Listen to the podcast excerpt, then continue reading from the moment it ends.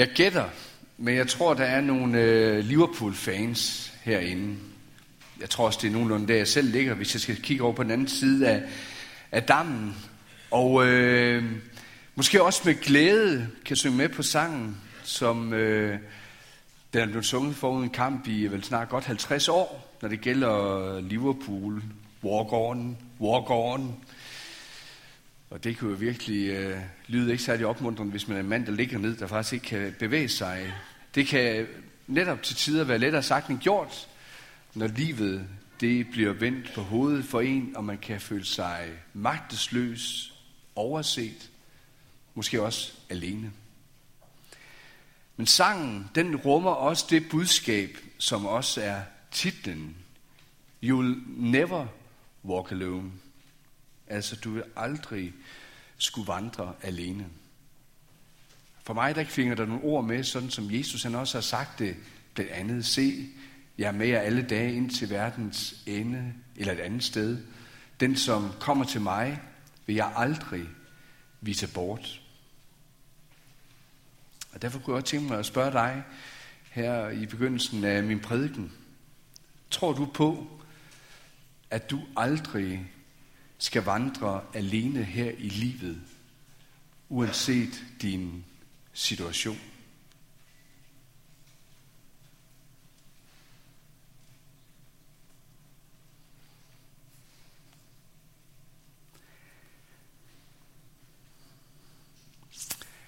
For, for knap ni år siden, der havde jeg en af de sidste øh, samtaler med min, øh, min far. Senere på dagen, der gled han sig med en ubevidst tilstand, og sen ud på aftenen, der først på natten, midt på natten, der trak han så livet, eller vejret for, for sidste gang, og opgav øh, livsånden. Men den her samtale, vi havde en lørdag formiddag, den, øh, den husker jeg meget tydeligt. Den handlede blandt andet noget om det at, øh, at gå den sidste vandring, som øh, kunne være tilbage af en, en livsvandring. Jeg kan huske, at jeg forsøgte midt i noget af alt det, og øh, både trøst, måske ham, og også, også mig selv med at sige, at øh, vi vil være der. Flere af familien vil komme i løbet af dagen, og vi vil være der til det sidste, så han ikke skulle være alene. Men som vi også snakkede om, så ville der også komme et tidspunkt, hvor, øh, hvor vi ikke kunne være der, og hvor han kom til at gå det sidste stykke alene. Udgangen af livet, det vil han komme til at gå alene. Gå ind i døden vil han komme til at gå alene. Når dødens greb ville være der, måtte han være der alene, og dødssøvnen blev en realitet. Og langt til vejen tror jeg, vi var enige. Og så alligevel kom der en mænd fra min far, som han øh, supplerede det med meget ærligt. Jeg skal alligevel ikke gå den vej alene. For Jesus, han vil være der. Det er ikke meget, vi får at vide om den mand, som vi hørte om lige før, der, øh, der lå ned på den her borger, eller den her måtte, som det nok mere præcis var, sådan som Karina skildrede det. På den ene side, så er han nok vigtig i beretningen, men som jeg måske også håber, at du oplevede ved at, at høre den lige før og se den, at så var den anden, der måske var mere vigtig. Jesus selv. Sådan fra den ene person, der blev valgt ud, så blev han mere eksemplet på, at Jesus, han kan komme til at sige noget om, hvem han er.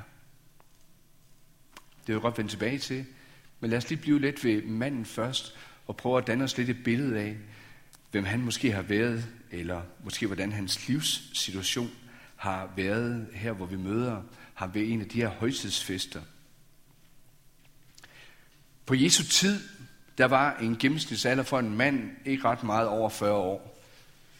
Der kan jeg sige, at jeg godt vil melde mig lidt. Det betyder, at manden han har nærmest været livslang syg 38 år, får vi at vide. Det er ikke sikkert, at han har været født lam, eller som en krøbling. Måske er det sket ved en ulykke, måske meget tidligt, måske endda også selvforskyldt.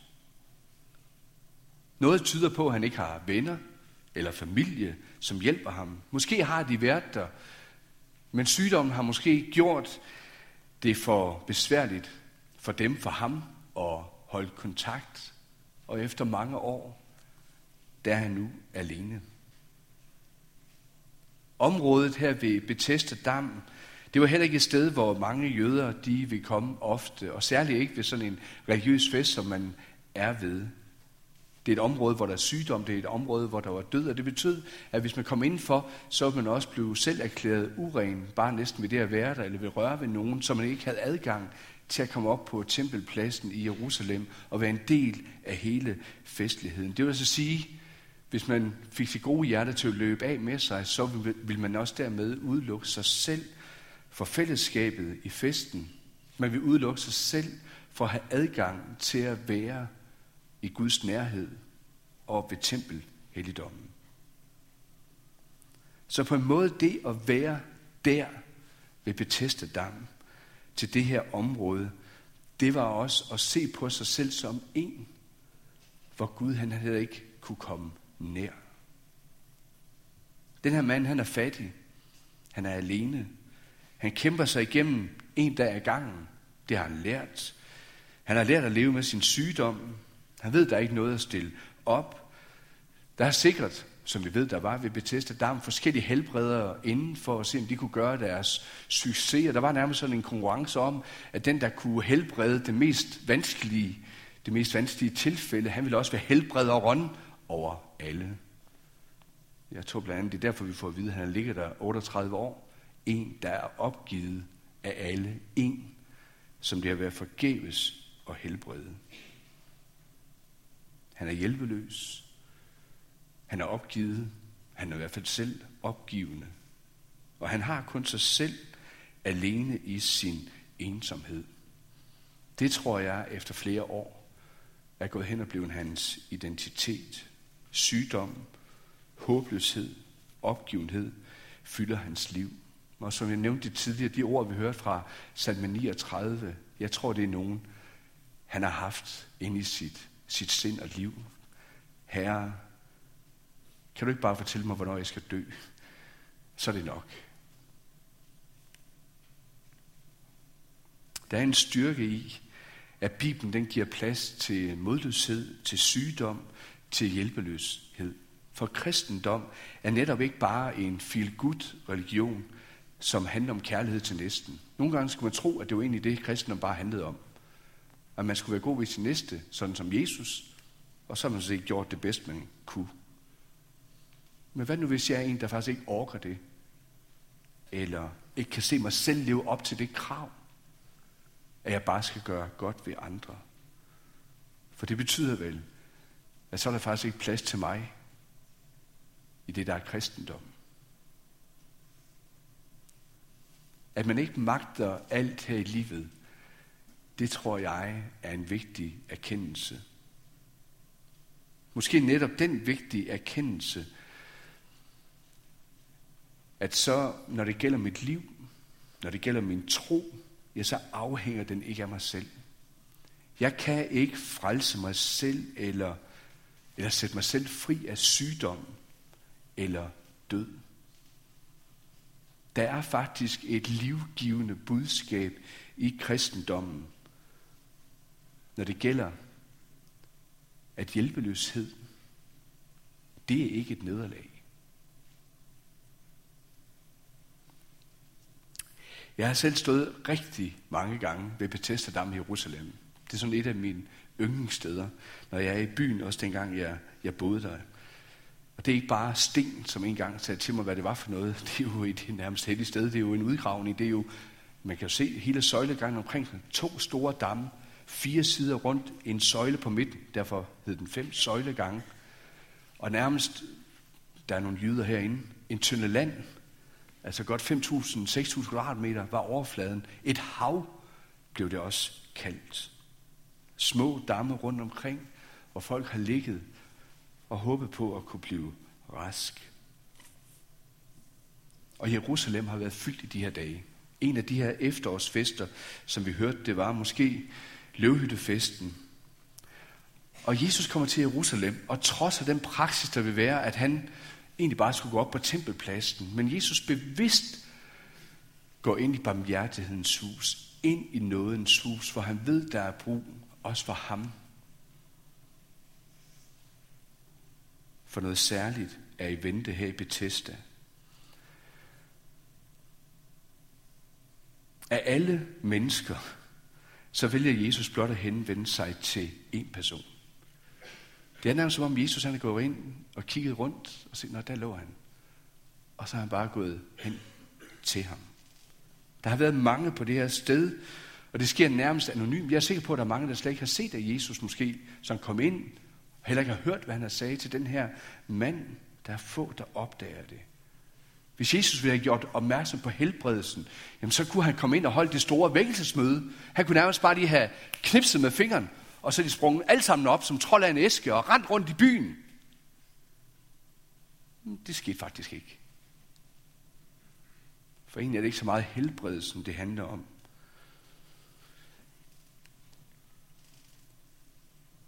Så jeg nævnte bemærkning med de her 38 år. Det er noget, jeg finder afgørende og nærmest en nøgle til at forstå noget af den her tekst. Der taler om et langvarigt sygdomsforløb. Alle kender den her mand. Alle ved, at han er opgivet. Alle ved, at han ikke kan blive rask. Eller i hvert fald den, der kan gøre det. Ja, det må nærmest være for Gud selv. Det må være den, der er herre over sygdom, herre over død, endda på en sabbat, herre over en sabbat. Skaberen selv, der kommer. Og nu ligger det her menneske foran ham. Ene, uhjælpelig, forladt. Som det nogle gange kan være ved syge mennesker, der har været det i mange år. Sådan kan jeg have oplevet det. Så er det nærmest som om, at sygdommen, den binder sig til deres identitet. Der er nogle gange, jeg tænker sådan, vil de egentlig gerne være rask, fordi hvad går resten af deres liv så ud på? Vil der så stadigvæk være mennesker, der besøger dem? Vil der stadigvæk være mennesker, der offer noget for dem? Så skal du egentlig bare til at klare deres liv selv. Så på en måde kan der være en fremtid, der er mere sikker i at være syg. For så ved jeg, hvad jeg har. Vil du være rask? Vil du være rask? Jeg ved ikke helt, hvordan Jesus stillede det spørgsmål. Det er et af de steder i Bibelen, hvor jeg gerne vil have haft en båndoptager. Hvor Jesus, hvor har han lagt betoning? Men det er ikke så meget scenen med manden, det kommer til at handle om. Men som jeg sagde før, langt mere om Jesus selv. For han viser, hvem han er ved det, der sker med den her mand. For på en måde så er svaret jo til sådan et spørgsmål meget åbenlyst. Selvfølgelig vil han gerne være rask. Og jeg tænker, du illustrerer det meget godt. Hvordan ville det have været at opleve en død krop nærmest, der får sådan et livs- eller et troet chok i sig, og man kan begynde at bevæge sig igen. Rejse sig op, gå rundt. Selvfølgelig vil han gerne være rask, fysisk, måske endda også psykisk. Jeg tror, han ikke tænker, livet det har ikke været god ved mig, så kan jeg forvente noget godt. Derfor spørger Jesus egentlig manden om, vil du slippe dit eget, så jeg kan komme til?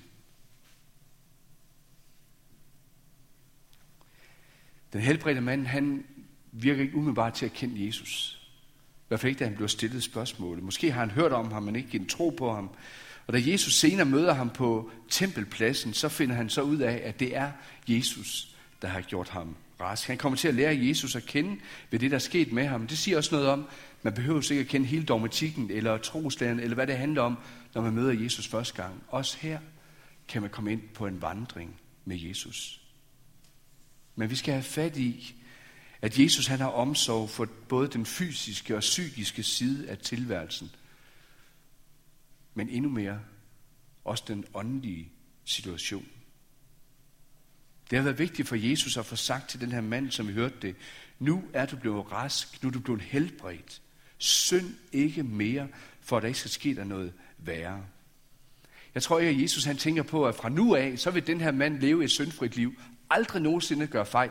Aldrig nogensinde komme ud for en ulykke. Der kan aldrig mere komme sygdom ind i hans tilværelse. Det er faktisk ikke det, der er kravet for at kunne kalde sig en, en kristen, at det er perfekt eller syndfrit. Men Jesus advarer ham imod, at noget nyt skal få en platform i hans liv, som han knytter sin identitet ved. Eller at der skal komme nogle forhold ind i hans liv, der får ham til at føre hans liv, måske ikke sådan bare hurtigt, men skridt for skridt væk fra Jesus igen. For det værre, som kan komme til at ramme manden, det er, at han en dag skal møde Jesus igen som dommer. Den dag Jesus kommer igen. Som Jesus siger det lidt senere i, i samme kapitel. Den, der hører mit ord og tror ham, som har sendt mig, har evigt liv og kommer ikke fra dommen, men er gået over fra døden til livet.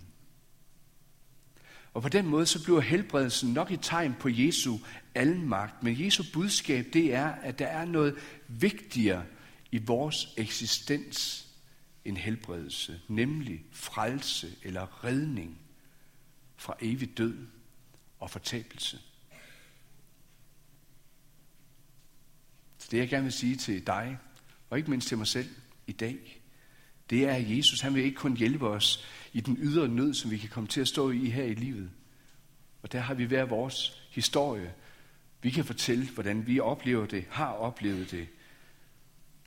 Men Jesus han vil afhjælpe den inderste, den dybeste nød, hvor behov for fællesskab med Gud, eller opleve os, at vi ikke kan komme Gud nær. Han vil befri os fra syndens magt og skænke os fællesskab med Gud. Jesus viser, at han har omsorg for os helt ind i evigheden til at leve for Guds ansigt. For det var nærmest det, den lamme mand her gjorde som det første. Gik op på tempelpladsen, gik op for Guds ansigt, for nu kunne han være der.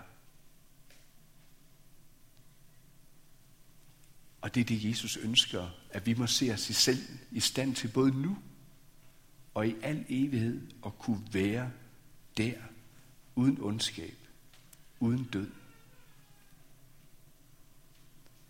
Der er et gammelt lægemotto, som for mig at høre lægger sig tæt op af den her praksis, Jesus viser. Det lyder sådan. Stundom helbrede. Ofte lindre. Altid trøste. Det er en god læge. Jeg tror, mange læger har lært det af Jesus. Til Jesus der er der knyttet et levende håb. Med ham vil du aldrig komme til at vandre alene. You will never walk alone. Hverken her i livet, eller døden, eller i evigheden. Tro på ham. Og tag ham på ordet. Ære være faderen, som har skabt os. Ære være sønnen, som har frelst os, gjort os raske. Og ære være Helligånden, som gør dette levende for os. Amen.